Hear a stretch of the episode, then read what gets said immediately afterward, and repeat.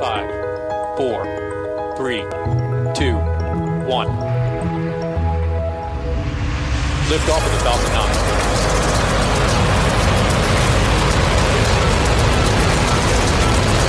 Falcon 9 clear to clear the towers.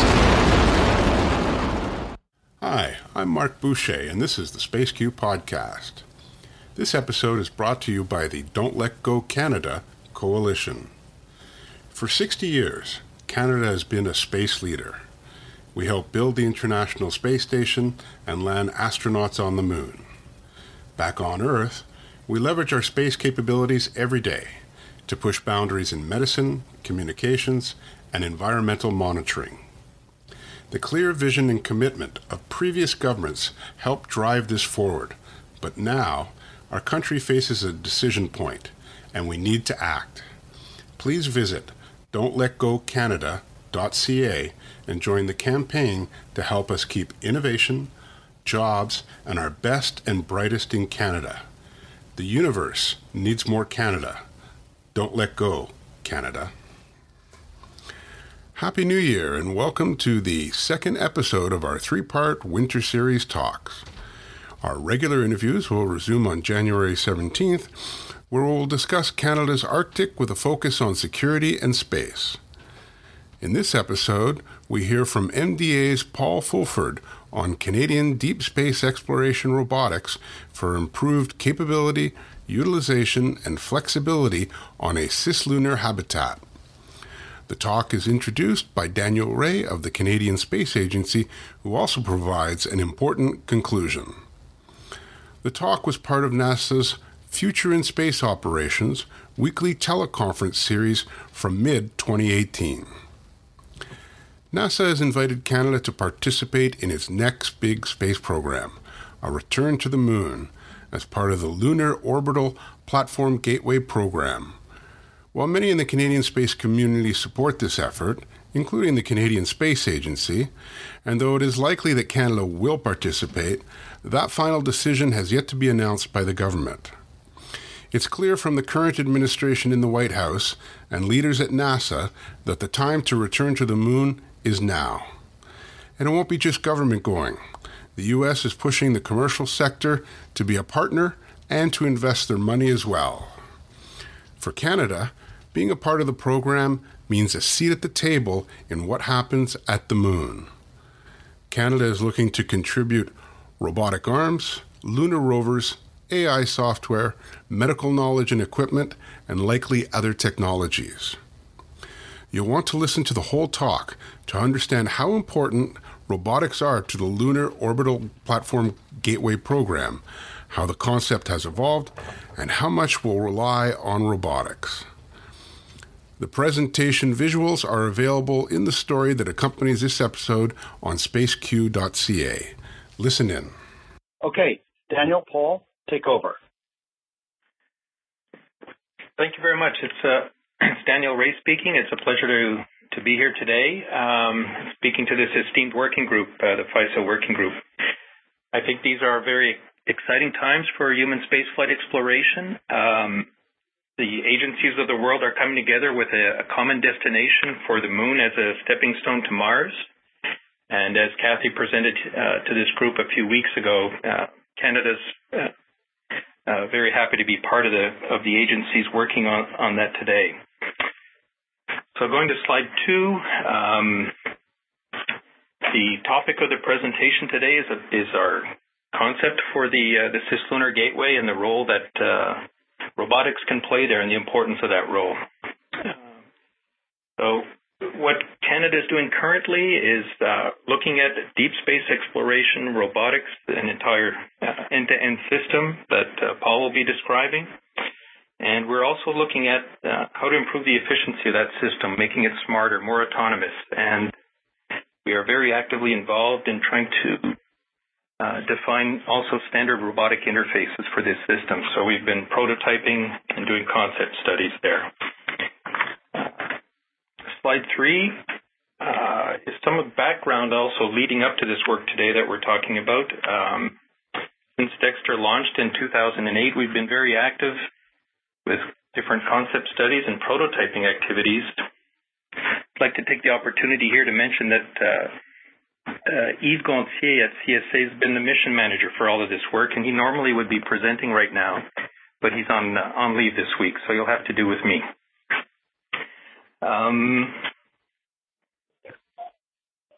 so I won't spend too much time on this slide and go right to slide four, which I think uh, is quite interesting. We we have here a nice summary of uh, the heritage that Canada has in space robotics.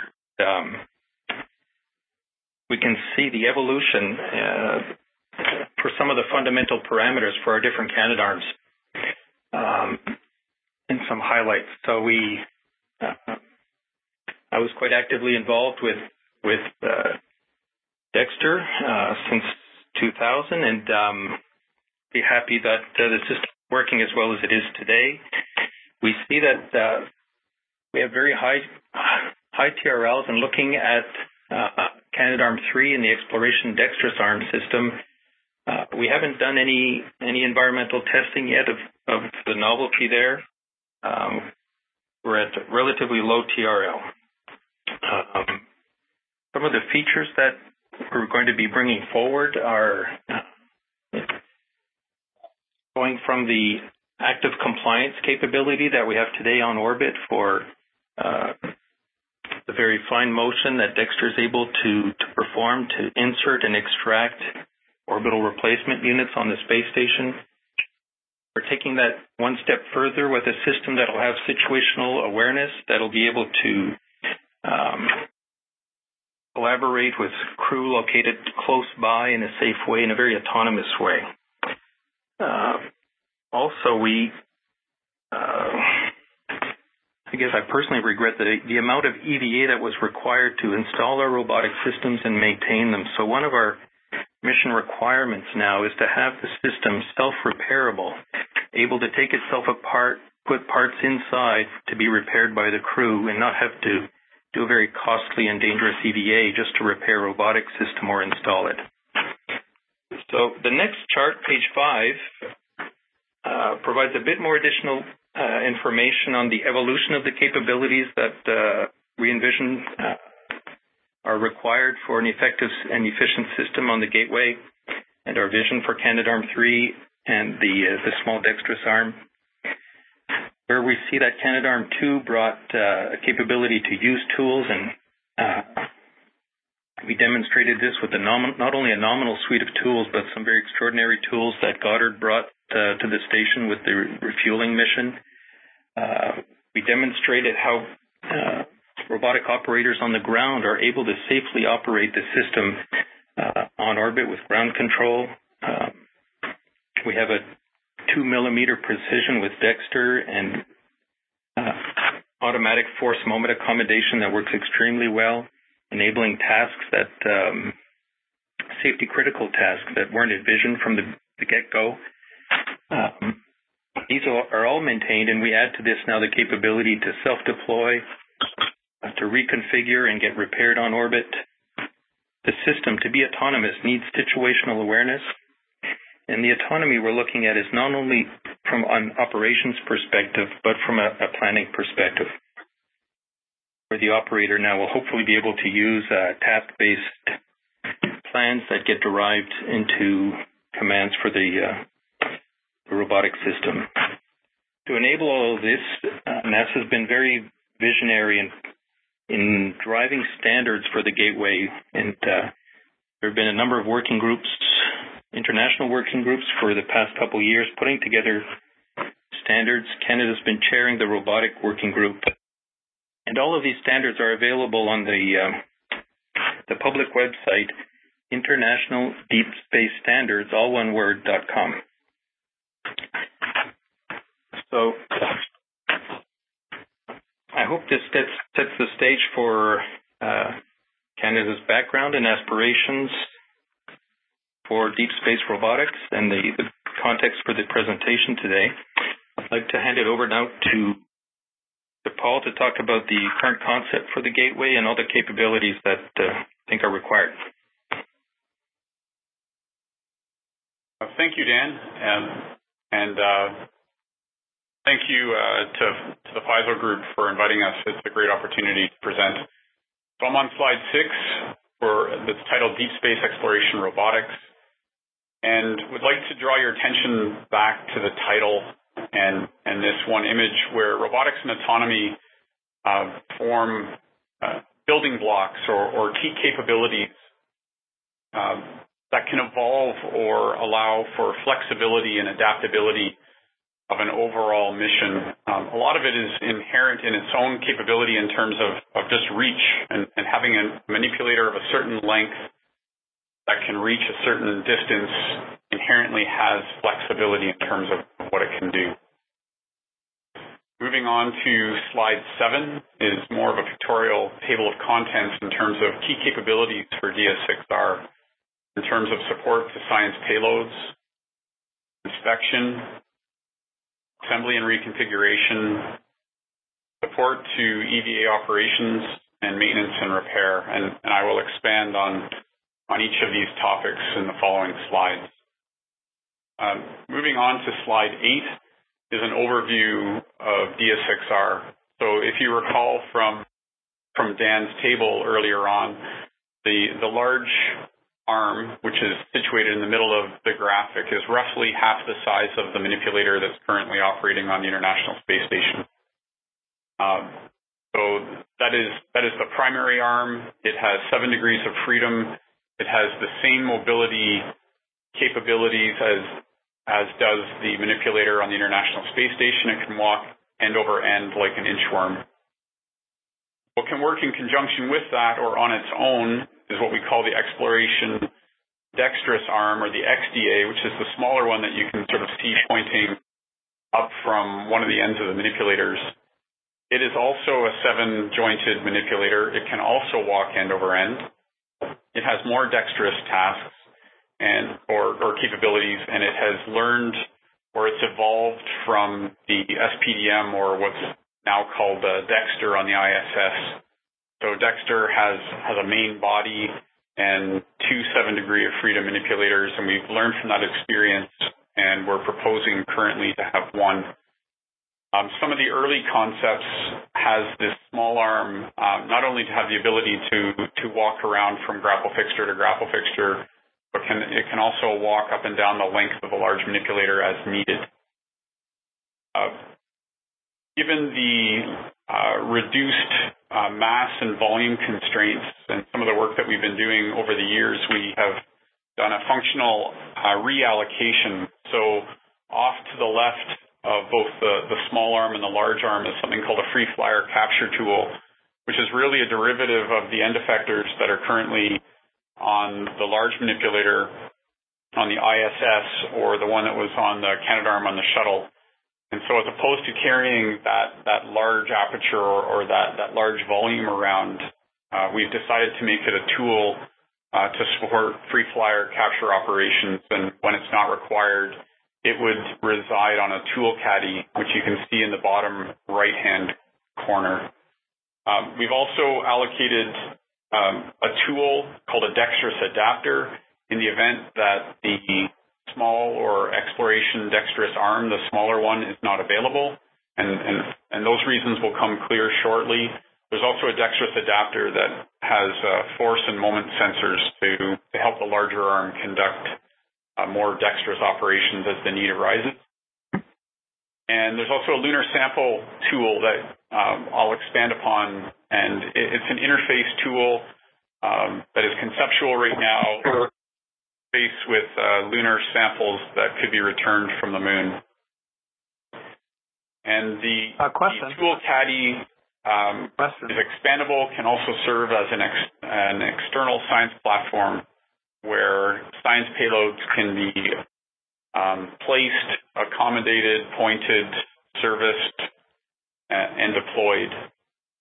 And then in the purple text are the standard robotic interfaces that that Dan was referring to that are all part of the current um, ongoing international partner robotic interface standard. So there's a traditional grapple fixture, the free flyer grapple fixture in the upper left. In the lower right is what's now called a low profile grapple fixture. Um, over the years, we've learned from from a lot of people who incorporate these grapple fixtures that they need to be uh, simpler, smaller, lower profile, and less expensive, and that is being taken into account. And then in the box in the bottom left, there's a large ORU interface to carry things equivalent to the size of uh, battery boxes on the ISS, um, smaller ORU interfaces, and ORU interfaces that can transfer fluid. May I ask a question? Yes. Uh, I'm sorry, this is Gordon Roesler. On the uh, on the end of the arm is the dexterous grapple fixture. Is that the equivalent of the tool changer? Is that what that is? Uh, it, it is the new end effector. Sorry, uh, the dexterous grapple fixture is is the fixture and the end effector.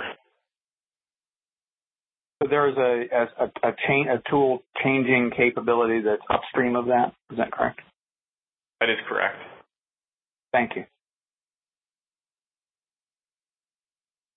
I'm now moving on to slide nine just uh, speaking to some of the uh, capabilities. So for inspection, repair, and logistics, um, the way this system is being planned is to have grapple fixtures in the appropriate locations around the gateway such that it can inspect all exterior surfaces and manipulate payloads and offer them to and from um, an equipment airlock such that payloads can be brought inside the gateway as required. And some of the payloads include elements of the DSXR system, and that will be shown shortly. Um, on to slide 10. Uh, the title is Off Nominal is the New Nominal. Uh, this is a key point in, in terms of adaptability, flexibility, and reconfigurability, so to speak. Um, and what we've learned through the shuttle program and the ISS is that there's a lot of contingency operations that are unplanned. And having the right tool in one's toolbox to deal with contingencies uh, appears to be quite essential. So 44% of the 91 shuttle flights required contingency ops. And if you look in the upper right-hand corner, the number one operation was just to do inspection, just to acquire information and better understand the environment um, to allow both crew and ground operations to make the appropriate decisions. So uh, contingency ops that used uh, the robotics um, is for direct repair to transport crew, but predominantly for inspection. And in the bottom right-hand corner um, is an image of just one end of the uh, Canadarm on the shuttle with an inspection boom that was added later on to support shuttle return to flight that would allow for inspection of the shuttle tiles and uh, leading uh, wing edges uh, to make sure that everything was, was fine for the shuttle to return to Earth. Moving on to slide 11. Um, so robotics offer uh, planners the ability to reduce crew exposure. So, so having the, the, first look and having a tool or a system outside the gateway that um, provides additional information, be it optical or, or, other form of sensor, and it allows for the replacement of, of equipment that's robotically compatible. And the robotics are also there to provide maintenance during untended periods and one way that that can be emulated and to punctuate what, what Dan said earlier on, the Dextre operations are, are uh, typically 100% ground controlled and often they're done in periods where the, where the crew are asleep. So uh, the ability to conduct uh, maintenance and, and, and manipulation around the gateway um, during untended periods has, has, been proven out time and again on the International Space Station. Uh, moving on to slide 12, uh, with respect to self-repair. Uh, in the center of the image, uh, just to get everyone oriented, is the large manipulator arm, and the smaller manipulator arm uh, is holding on to the end effector, and there's a wrist cluster, and the separation plane is a is a robotically compatible uh, wrist separation plane that uh, is currently under development right now. And the idea being that the further away uh, from Earth we explore, uh, the more self-reliant um, we need to be, and the available resources are also limited. So resources in terms of crew, being able to go outside on, on EVA to the service manipulator, uh, even the level of sparing. So the current plan is to break the arm up into components that can fit through an equipment airlock and brought, be brought inside uh, the gateway for inspection and and or repair and servicing. And going forward in the future, our recommendation is to have um, an international partner-derived common set of tools, and a lot of the repairable elements would be designed and developed for maintenance and repair. And the images on the left, um, just to show uh, real examples, are the SPDM or Dextre servicing um, Canadarm2 or, or SSRMS. So both the, the top and, and bottom images are doing um, ORU replacement of our cameras on the large manipulator. Um, moving on to slide uh, 13 with respect to capture berthing and reconfiguration. Um, this is also a, relatively common activity on the International Space Station, and DSXR could provide the capability to berth or unberth uh, visiting vehicles as well as relocate. Um, just for, nomenclature, um, in our environment, we, consider berthing and unberthing basically controlled docking via manipulator uh, versus two visiting vehicles coming together would be, would be uh, term docking. Moving on to slide 14. So for free flyer capture, uh, some of the benefits that uh, that are that are interesting and, interesting in the context again of limited resources. So the further away from Earth we go, the fewer the resources we have available. And we've done a number of studies over the years. Uh, and here's some of the findings. So uh, the reduction in collision um, loads between two docking interfaces uh, ultimately means a reduction in mass if one were to go with berthing only. Um, but the ability to berth with robotic manipulators also provides a backup for, for that docking. So it, it can also reduce docking mass. So not only to take care of the loads, but any of the other uh, features necessary for direct dock to dock. Um, having a manipulator um, and knowing that the docking uh, or the berthing will take place via manipulation uh, has the opportunity to reduce mass.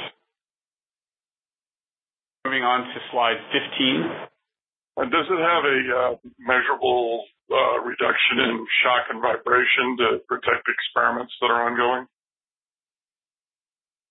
Or is it about the same? Reduction in so shock compared to to what other method? Compared to docking. If you berth a big vehicle, you have less shock and vibration than if you um, dock it. Uh, yes, you do. The the relative amount I don't have on hand right now. Okay, thank you. Um, other attributes are once you have a station together, um, by using a manipulator to reconfigure that station, um, by you maintain a physical contact at all times. That provides some level of assurance, and it also does not consume propellant to to reconfigure and another interesting finding is that the berthing interfaces, depending on how they are reconfigured, if they are set up or reliant upon berthing, uh, could allow for larger openings or aperture, and therefore could allow for um, larger components or larger logistic elements to be brought up to the gateway. Uh, question? Yes. Uh, for free flyer capture, it's my understanding, I, I could be wrong, that the arm is controlled from the space station during free flyer capture. Is that correct? Uh, that is correct. given that uh, the the gateway will be frequently unmanned, is there uh, the intention to develop uh, an, an, automated, uh, uh, locally controlled uh, docking approach? Yes, there is, and in fact, um, it's been demonstrated as part of um, DARPA Orbital Express. So, so MDA was uh, involved in DARPA's Orbital Express mission, and uh, autonomous uh, free flyer capture uh, was conducted during that time. And and yes, it is part of our um, autonomy enhancement. Thank you. Uh, moving on to slide uh, 16, um, again, just speaks to, the mission level utility and knowing that there's manipulators on board that allow decisions to evolve over time. Uh, it's actually really difficult to quantify that value, but we've seen time and again that it's been quite important with contingency operations and with the view that the view you can see here with uh, the rearranging of the ISS through its evolution. So there's all kinds of reasons for change, uh, different partners coming and going, different technical developments, changes in direction. But but knowing that things can be reconfigured, I think is of high value. And just to adjust plans over time, as opposed to being able to foresee exactly how everything will will unfold in the future. Um, I think is an important asset. Moving on to slide 17, EVA support. Uh, so even though we are, are baselining the fact that we would do self-repair and that we do not require uh, EVA support, uh, we are still keeping as an important design reference mission the ability to transport crew.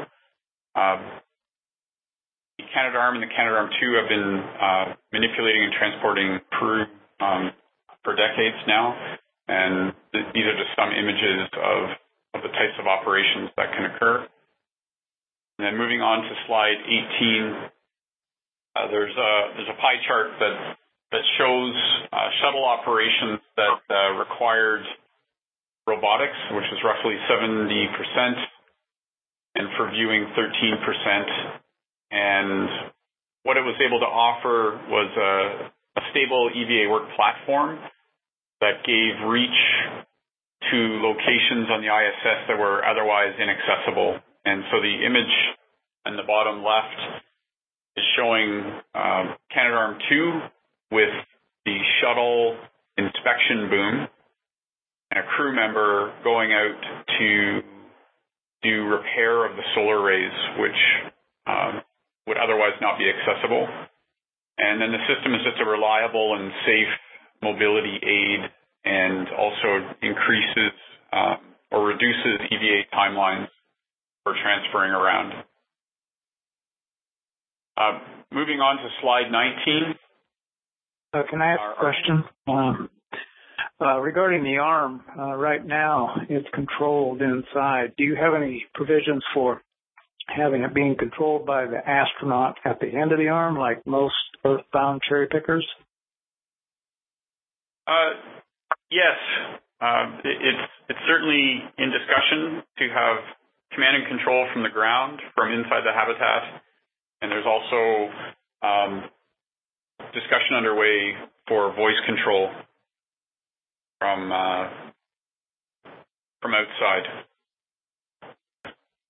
on slide 19 for EVA operations, it's just showing uh, the ability to manipulate crew and freeing their hands to then manipulate larger payloads.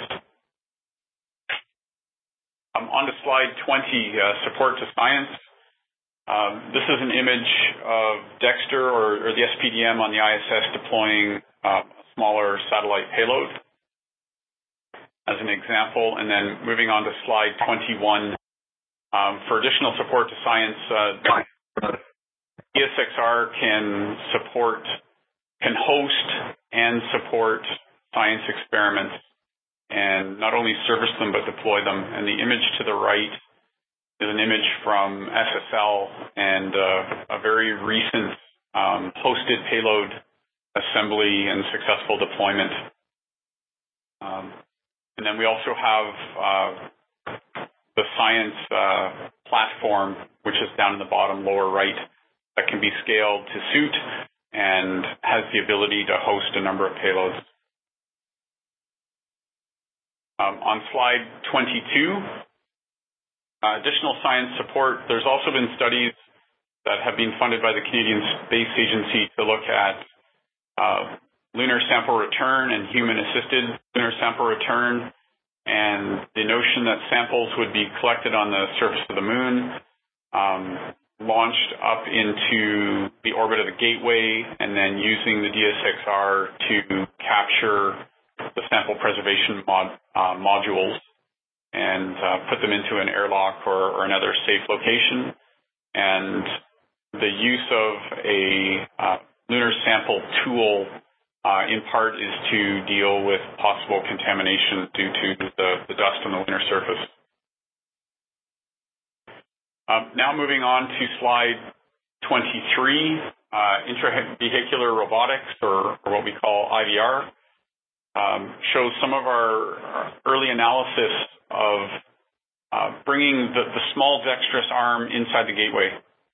So the small arm that, that was introduced in some of the earlier slides is shown in the left and the right image doing uh, general uh, inspection and servicing of, of the equivalent of a, a science rack.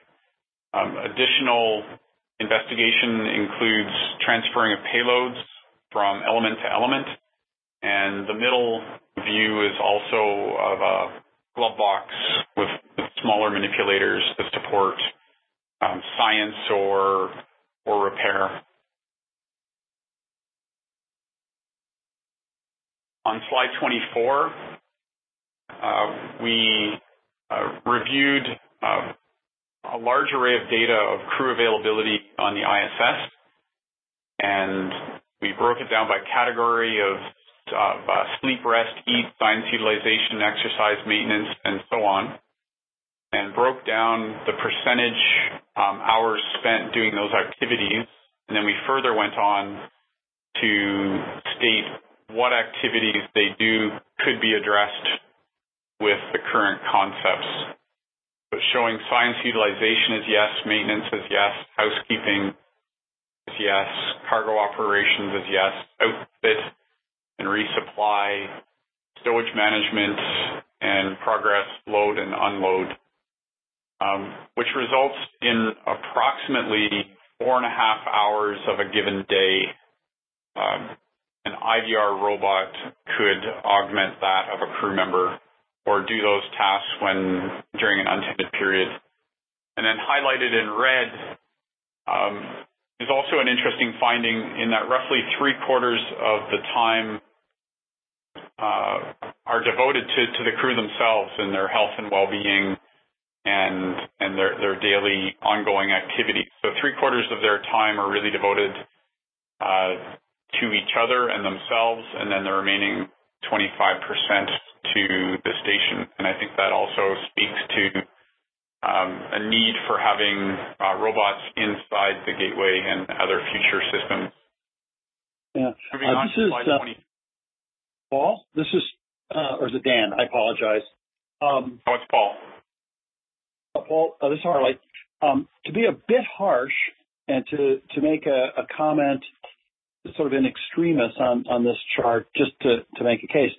Um, it looks like, and I'm going to exaggerate a bit, um, it looks like uh, the robot, the robot arm, and possibly other types of robots there could do everything the astronauts do except sleep and eat. Which begs the question that, uh, from your point of view, maybe a bit of philosophy, whatever, how how much longer will it be um, before you see robots entirely replacing humans on a facility such as Gateway. In terms of occupation, uh, sustainability, living and working, um, and uh, on a say the lunar surface or the Martian surface, robots can't place can't replace a human for living. But this looks like you're on your way toward replacing humans um, in this particular facility. Um, I, Except, except yeah, I, I, I don't, don't reach the same conclusion, but I'm also coming from a place where uh, haptics and artificial intelligence um, have quite a ways to go, um, and, and, even just, just general locomotion capability. I think there's actually quite a ways to go.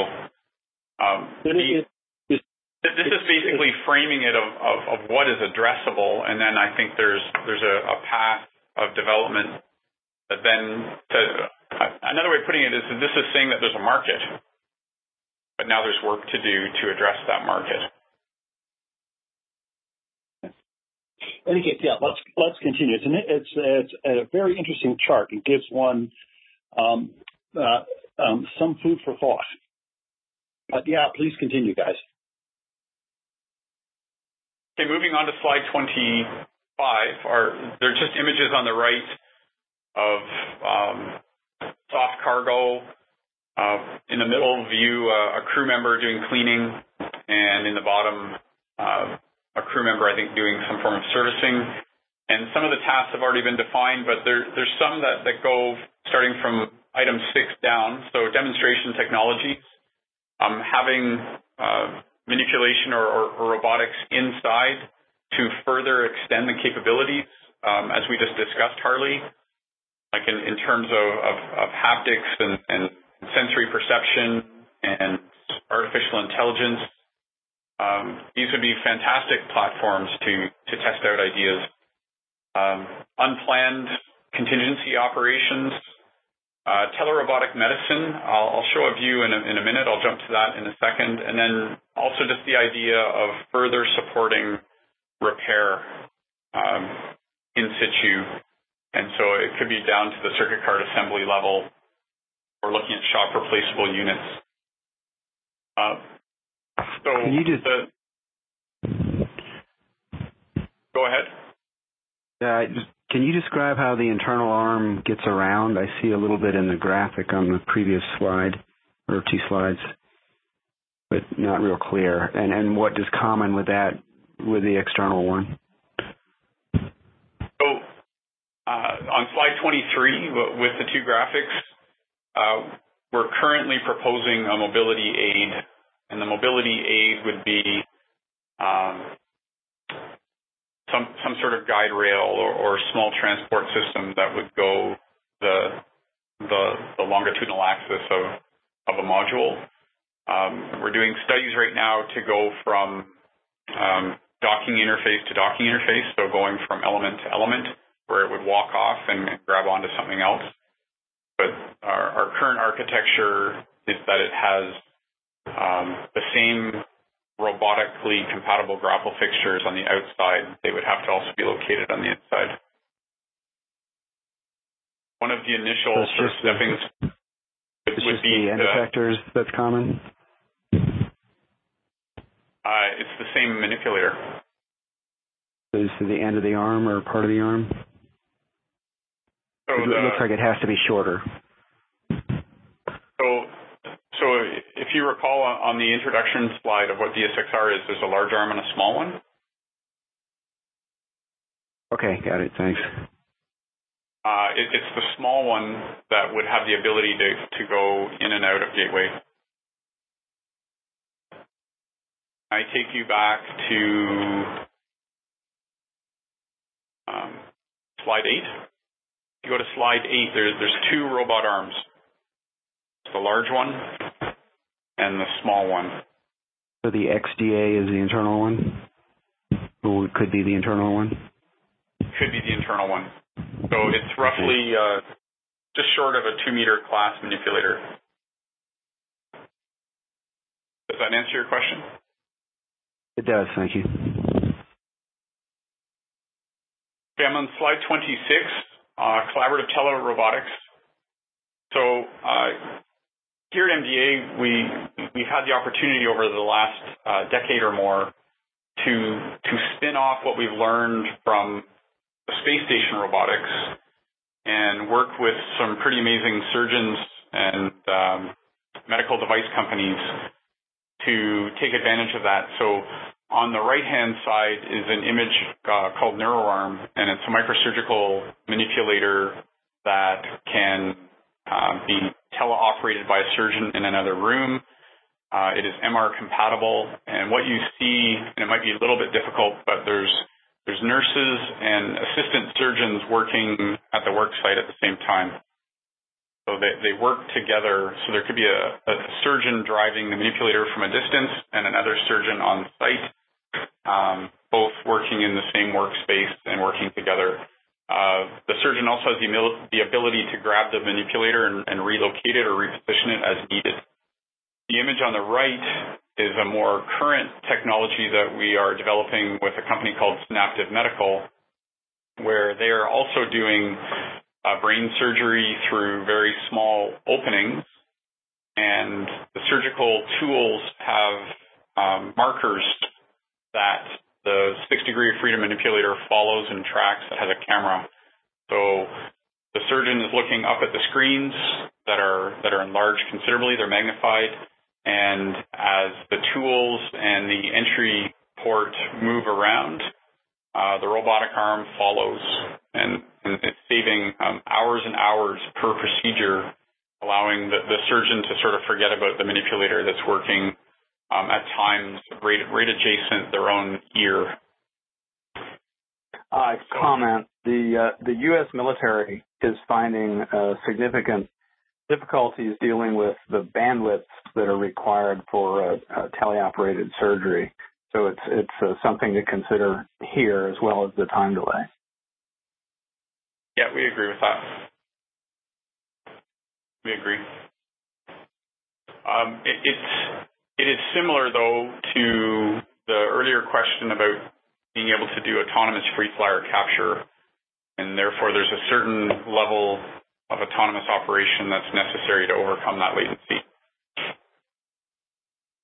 Absolutely. Um, on slide 27, uh, planning, perception, and autonomy, uh, this really speaks to efficiency and really what it what it takes to to take um, hours, weeks, and months off of the planning and execution of on-orbit tasks to date. And so enhancing situational awareness through latest technologies. Um, in-house, we are evaluating um, augmented and virtual reality technologies and trying to incorporate them into automated mission planning and execution. And I'll expand on that a little bit in the following slides.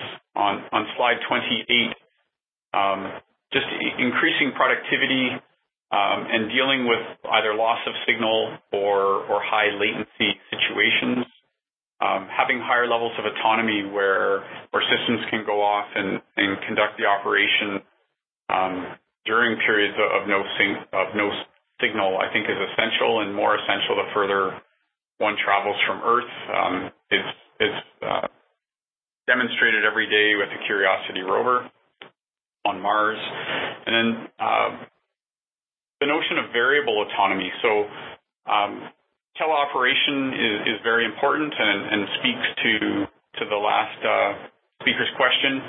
Um, but as is, is higher levels of autonomy and the ability to move through all those different layers of, a, of autonomous operation, like obviously closing a, a loop um, around a, a motor and, and, servoing a motor is one form of autonomy, and having a, a tele, um, teleoperated robot by, by a person is another, and then going and abstracting to a higher level, to an activity level, saying, I want this payload moved from point A to point B, go figure it out, um, is all work in progress right now. And, the, and a lot of the programs that Dan mentioned um, that CSA are funding are, are further um, evolving that.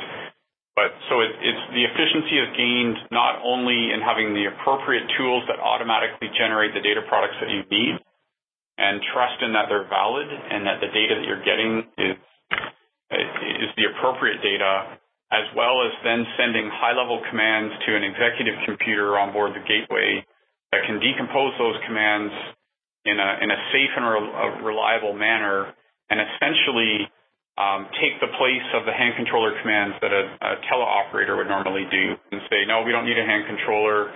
Um, the executive computer will, will, make those decisions and there'll be trust that they're safe.